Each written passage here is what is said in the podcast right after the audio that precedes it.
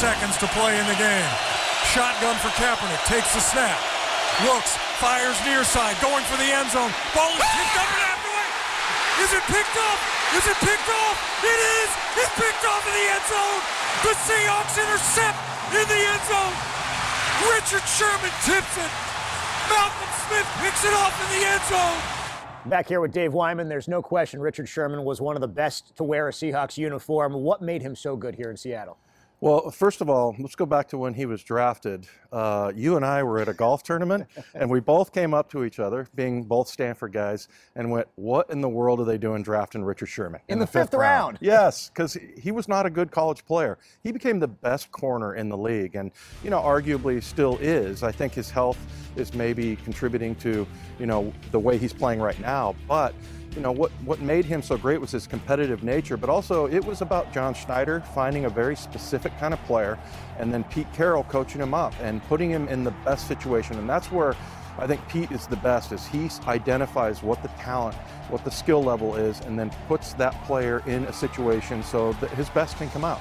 And that's what happened with Richard Sherman. But I'll tell you what, time moves on, and right now there's a fifth rounder who's a rookie that's playing really good football at cornerback, and that's Tre Flowers. So, you know, Sherm was great here, love him to death for everything he did, but time moves on, and now I got my eye on Tre Flowers. He's a really fun player to watch. Also looking forward to the potential of Sherman against Doug Baldwin tomorrow, yeah. Sherman against Russell Wilson. Wilson, by the way, last week made some big time throws, but he also had time to do so. Was that the best game the Seahawks have had in terms of pass protection? Yeah, two sacks uh, on Russell. I thought he did a good job of moving around the pocket and finding the areas. But the good thing about that game, I thought, was the Carolina Panthers sold out to stop the run. And they did. Only 75 yards rushing for this uh, offense that's really been piling up the yards. But it's nice to know that your top five quarterback can win the game when he has to. Russell Wilson's like the perfect point guard. You know, he'll distribute it when he needs to, and then he'll take the shot when he needs to. He went out, got 340 yards, made some clutch throws, some perfect throws.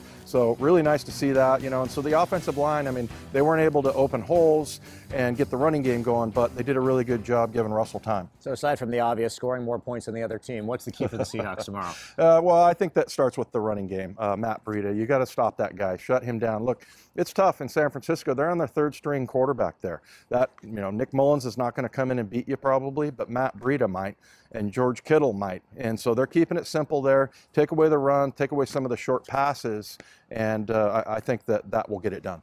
And with a win, Pete Carroll would tie Mike Holmgren for the most regular season wins by a head coach in Seahawks franchise history. A reminder you can see the game tomorrow on Q13 Fox. It's the second half of a doubleheader. Kickoff at 125, followed by a full hour of Seahawks game day with reaction from Coach Carroll and the players. It's all right here on your official Seahawks station. For Dave Wyman and Pete Carroll, I'm Aaron Levine. We'll see you tomorrow. And when you're a baller, you make plays. When you make plays, you're a playmaker. Playmakers on me, playmakers on three. One, two, three. Playmakers. Yeah.